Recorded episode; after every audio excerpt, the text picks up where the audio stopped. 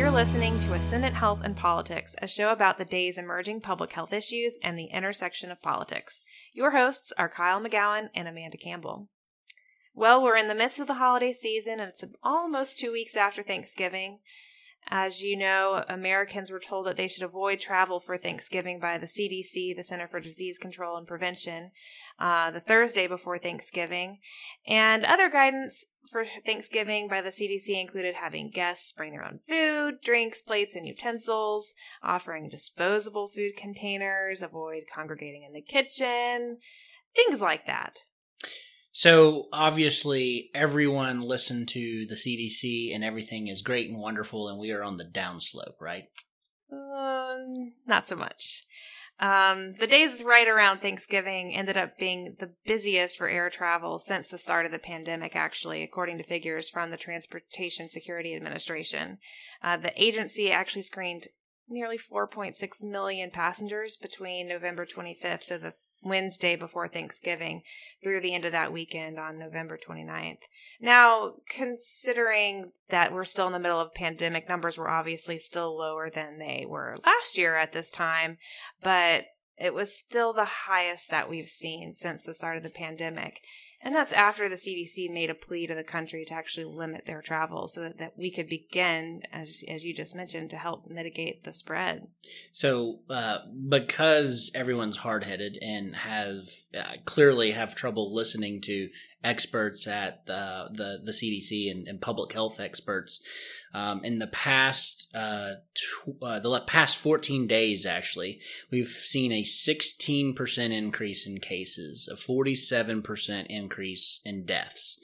On December 7th, we had 202,000 new cases in a single day. We had 1,522 new deaths in a single day and 102 hospitalizations, new hospitalizations in a single day. 102,000. 102,000, yes. Yeah. New hospitalizations in a single day. And, you know, if people do the exact same thing over the Christmas holiday that they just did for Thanksgiving, the middle of January is going to look the exact same as it does right now, with 1,500 people dying a day and, you know, 200,000 people getting new infections in a single day. I mean, just to put that into perspective, I mean, we're talking roughly 1 million new cases a week right now. That is just crazy, all because people are hard-headed. So, but why is it so hard to follow the recommendations of the CDC and public health professionals? Well, you know, I mean, I think it's a number of things, right? I mean, the number one thing here recently is folks at the CDC haven't actually been allowed to talk. You know, they haven't been out in the public telling the American people what they need to be doing. But I mean, these numbers are staggering, and yet we have a huge segment of the population. Now, granted, there's a large population that do follow the requests of these scientists, which are to stay home, to, you know, limit your interaction with folks, wear a mask, social distance, all those things. But then we have another large portion of the population that refuses to do any of those things. Yeah, and I think, you know, leadership is important in this case. And I think having the President of the United States say, wear a mask, stay at home when you can, and do that by example in wearing a mask would be extremely beneficial if that had been done, say, in February. That's just not the case. You know, a lot of folks need and want to hear from our leadership, and having the President of the United States wear a mask and say, I'm wearing a mask and it's important you do as well, would have been helpful. Very helpful, actually. Never happened.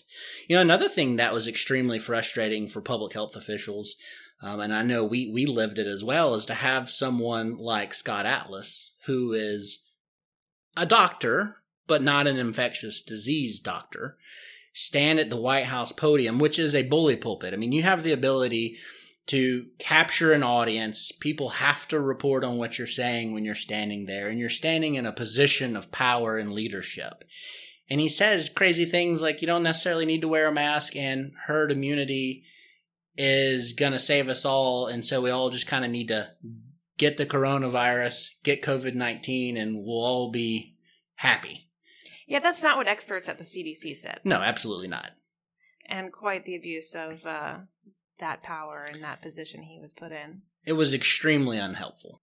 It was interesting. About a week or so ago, I read an article from the Washington Post that said, perhaps the most obvious lesson throughout all this has been that public health messaging needs to be retooled as whole swaths of the country are simply tuning out the warnings from officials and experts. But do you agree with that? Well, yeah. I mean, look, you can always message better, but the first step into being able to message better is being to actually talk and being able to talk to the American people. And that just hasn't been allowed. Since, I guess, really middle of February, the CDC hasn't been able to give its monthly telebriefings, or actually weekly telebriefings that it had been doing in other outbreaks prior. Some of you may remember Dr. Messonnier kind of stepped in it a little bit, or was perceived to have stepped in it with a quote that she gave early on in February. And, I'm going to read a portion of that. So this is Dr. Messonnier from February 25th. As more and more countries experience community spread, successful containment in our borders become harder and harder. She goes on to say, it's not a question of if this will happen, but when this will happen and how many people in this country will have severe illness. She went on again to say, disruption to everyday life might be severe. After saying that, the CDC was not allowed to do these telebriefings anymore. But that was the truth, right? Right. It's the truth. So because Dr. Messonnier went out and told the American people that their daily lives may change, and we need to prepare for that. Public health officials were sidelined and no longer allowed to talk directly to the American people and to the press. And this is frustrating because, I am a firm believer in, if you're going to get blamed for something, that's fine. But when you get blamed for having poor messaging but not being allowed to actually message, well, that's not quite fair. I agree. And I think we forgot to mention that Nancy Messonnier is the head of the National Center for Immunization and Respiratory Diseases at CDC, which basically means that she does everything related to, and is the leader and head of everything related to, flu traditionally, but also COVID-19. So she's an actual infectious disease doctor. That's right, Kyle. Okay. She is. Right. There are some promising signs. I actually saw last week that she tweeted for the first time since March 30th of this year. And yesterday, actually, I saw some comments from her at the Aspen Institute, which were the first that I've seen publicly that she's been able to make since that February 25th telebriefing that you just mentioned. So I think that folks at CDC are beginning to have an opportunity to speak out once again. We saw CDC do a telebriefing, I think, back in November, and Henry Walk, who's the incident manager for the response right now, had some good comments. That's when he gave the warning to Americans to actually stay at home before Thanksgiving. So I think all these signs are encouraging and something that we should see as a movement in the right direction. And not only that, but we actually are beginning to see some real significant progress on the vaccine, actually. Yeah, that's right. So remind me, let's get a little bit more in depth on the next steps for the vaccine. Yeah, so actually over the Thanksgiving weekend, ACIP, which is the Advisory Committee on Immunization Practices, announced an emergency meeting to discuss and vote on what phase 1A, as they're calling it, of the COVID-19 vaccine allocation would look like. And they met the following week on December 1st and actually voted. Yeah. So let's get a little bit more on what is ACIP. I mean, you said it's the Advisory Committee on Immunization Practices, but who is it? Yeah, that's actually a really good question because a lot of news outlets will say that these are CDC's recommendations, but ACIP, as most people refer to it, is actually just an expert panel of outside experts from a variety of different backgrounds that advise the CDC on vaccine recommendations. So the panel consists of 15 individuals who, 14 of which have expertise in a variety of clinical and scientific backgrounds. And then they have one member who is a representative or voice of that can talk about social and community aspects of vaccination. And these are rotating members. They don't serve, lifetime roles in these seats or anything like that. They've served for a set period of time and then roll off. And then new folks are nominated, and they're found based on, again, that clinical or scientific experience to provide a balance across the panel as they're making these recommendations. And they meet typically 3 times a year, but have obviously been trying to meet a lot more now that COVID and a vaccine has been discovered, and we're working through what those recommendations are going to look like. But all their meetings are open to the public. They are available online via webcast, and they even include a period of time for public comments. So they have done, I think, an incredible job of doing everything they can to be transparent in how they're making decisions. So just to get a little finer on this, it is a group of actual infectious disease docs having a meeting that is open to the public to talk about the risks of the vaccine, the rewards of the vaccine, in an open forum with actual experts in their field. So they're not all infectious disease experts. Right. I want to make that point. Okay. But they are, as I mentioned, 14 of them all have some type of medical or scientific background, whether they do research on vaccines or they're pediatricians that work with children. And because remember, most of the time we're giving vaccines to children. Right. That's really been the bulk of their work for a long time now. But again, they all have in some way touched, that vaccine. They're experts in vaccines. That's right. Right. I think that's fair to say. So, they have done a great job of making sure that the American public has access to all the information they have access to, because they want to instill confidence in the American people, and not only the process, but the decision making that's happening now. And so anyways, during these meetings, they'll go over findings, discuss vaccine research and scientific data, vaccine effectiveness and safety, all those types of things. And then they will actually have a voting session in some of their meetings, like they did on December 2nd. And they'll allow each member of the panel to have time to discuss what it is they're voting on and how they came to their reasoning or rationale for that vote. So what actually did they vote on? So they voted on who was going to be getting the vaccine in this first tranche that's going to be available here pretty shortly. So this has been under discussion for a long time, though. It's not like they just came to this decision on December 2nd. The CDC actually put out an interim playbook for COVID-19 vaccination a number of months ago, and most recently it was updated in October of this year. But they broke down the various categories of our population and who should be getting vaccine based on prioritization. And so in that playbook, they actually said that phase 1A needed to include healthcare workers.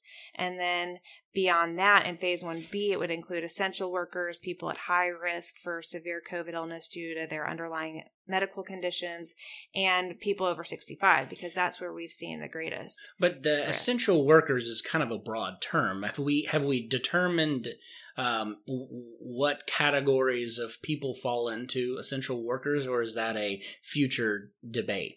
That's going to be part of the debate later on. Okay. There's actually another government entity that determines who essential workers are. That I would assume that depending on the availability of vaccine, ACIP is going to have to break down that category even more, just depending on the numbers and what they look like. Sure. Because as you said, that's a lot of people. There are about over 20 million healthcare workers in the country. And so it made sense to include all of them in this first category, because it looks like we're going to have around 40 million doses of vaccine available between the Pfizer vaccine and Moderna's vaccine. So when you cut that in half, because remember, it's a 2-dose vaccine, that's right. 20 million doses.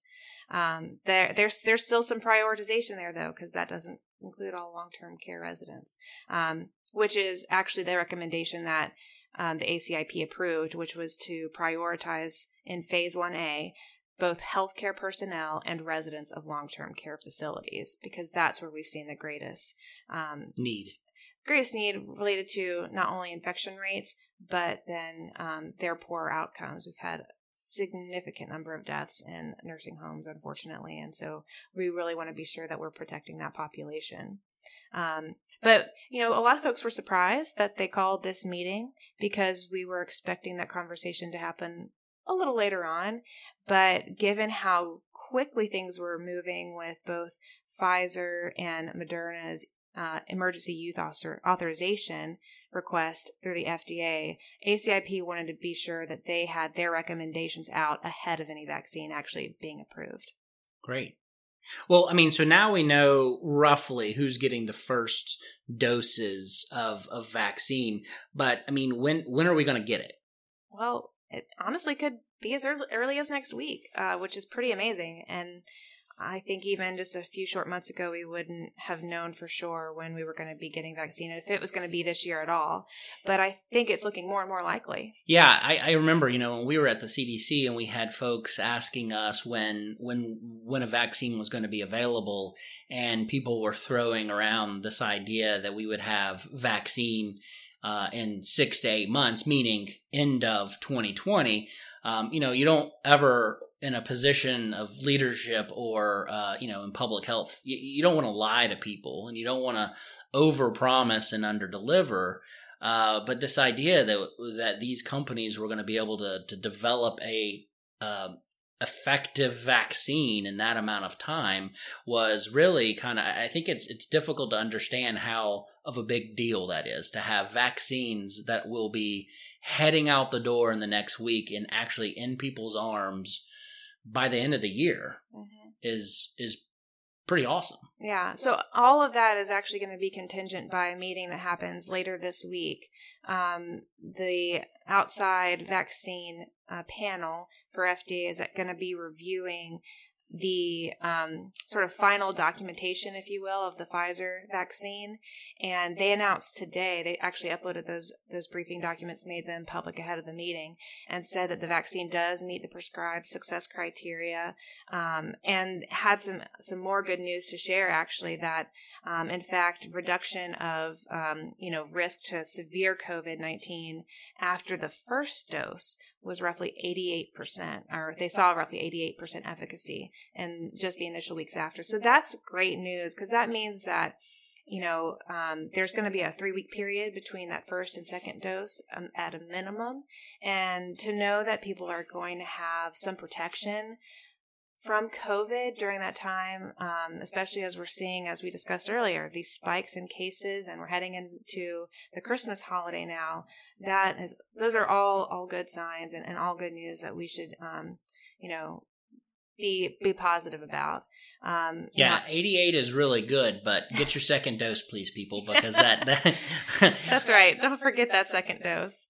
But, you know, we also talked on our last podcast about the currently known risks and side effects. And I think that's important because there is still a great deal of hesitancy out there about this vaccine and taking it without knowing what are the long-term side effects going to be and those continued unanswered questions. But to date, what they've seen so far, the primary side effects are soreness at the injection site, fatigue, headache, muscle pains, fever, that type of thing, which all to me is... But we're not talking about fever like I'm laid up in bed for 2 weeks, with muscle aches like you have full-on flu. We're talking about minor muscle aches and minor chills. These are mild symptoms. Right. Compared to those that had the placebo. So correct. This isn't like recipients have gotten full-blown COVID and have had the severe reactions that we've seen. So it seems to be incredibly effective, and not only reducing your risk of COVID, but also, you know, death and hospitalization. So, I mean, this is all around a game changer, but it's not a game changer if people don't get it. That's right. Absolutely. So hopefully, you know, as we move down this path of getting vaccine, we're not going to see as many folks being concerned about taking it and really having, you know, the faith and believing what we've been told and what all the data has shown to date. But again, this gets us back to our, you know, what we originally were talking about in messaging, and that it sure would be nice to have the doctors at the CDC and other places at the FDA doing, you know, press conferences talking about these symptoms and talking about how the vaccine is going to be distributed and talking about everything that has been done to make sure this vaccine is safe to take for your parents, your children, yourself. And so we're not seeing that. Yeah, the echo chamber isn't there right now, which is, I think, a hugely missed opportunity, and hopefully one that will actually be occurring here in the weeks and months ahead. So as far as, you know, next steps, we really are looking to Operation Warp Speed to show us what the plans are to actually, once we have the vaccine approved, get those into individuals' hands, or really rather into their arms, if you will. And at this point, it sounds like, or I hope, we'll have more information. There is actually a press conference scheduled for later today at 2 p.m., so maybe we'll know more after that. But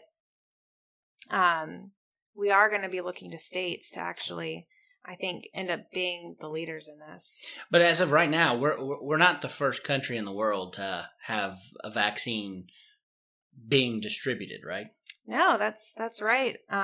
Actually, the UK became the first nation to authorize the Pfizer vaccine to be approved and used in their country. They approved it last week on December 2nd, and today, December 8th, they actually had their first citizens receive the vaccine, which is pretty remarkable. I think the first person that received it was a 90-year-old woman named Margaret Keenan. Apparently her birthday is next week, and she said it was the best birthday present she could have gotten. That's great. And the second guy, his name was William Shakespeare, right? It was something. That's right. Well, good for them. That's great. So, but that's amazing, and I think shows what we can expect here, which is the fact that they had the vaccine approved, and then within a week, they were actually administering it to people across the country. So, as far as the UK goes, their plans look somewhat similar to us as far as the prioritization of vaccine. They've ordered 40 million doses of the vaccine as well, but are only expecting about 800,000 shots to be available in this first wave that began today. And you know, they have ordered more for first of the year, but they'll be focusing their efforts on administering the vaccine to healthcare workers who are at the highest risk of serious illness, as well as people over 80 after they finish vaccinating those who are residents of long-term care facilities. Right. So, I mean, so how is this going to work in the U.S.? I mean, you briefly mentioned just a minute ago about Operation Warp Speed and then giving it to the states. So what does that look like? Do we know? So I think there are still some unanswered questions, but it sounds like, at least as far as my understanding goes at this point, that Operation Warp Speed has a plan to get vaccine distributed to all 50 states. And then after that, it sounds like it's up to the states to determine how that vaccine actually gets distributed and allocated to the various hospitals or other healthcare providers across the state.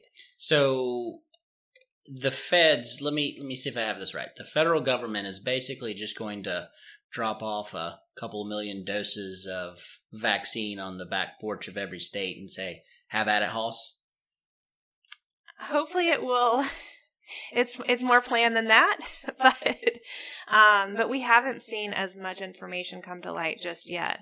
And it sounds like so far the approach that's being taken is it's one national strategy to get vaccine to the states, and then 50 separate plans to get it from the state level to the actual individuals that have been prioritized for vaccine.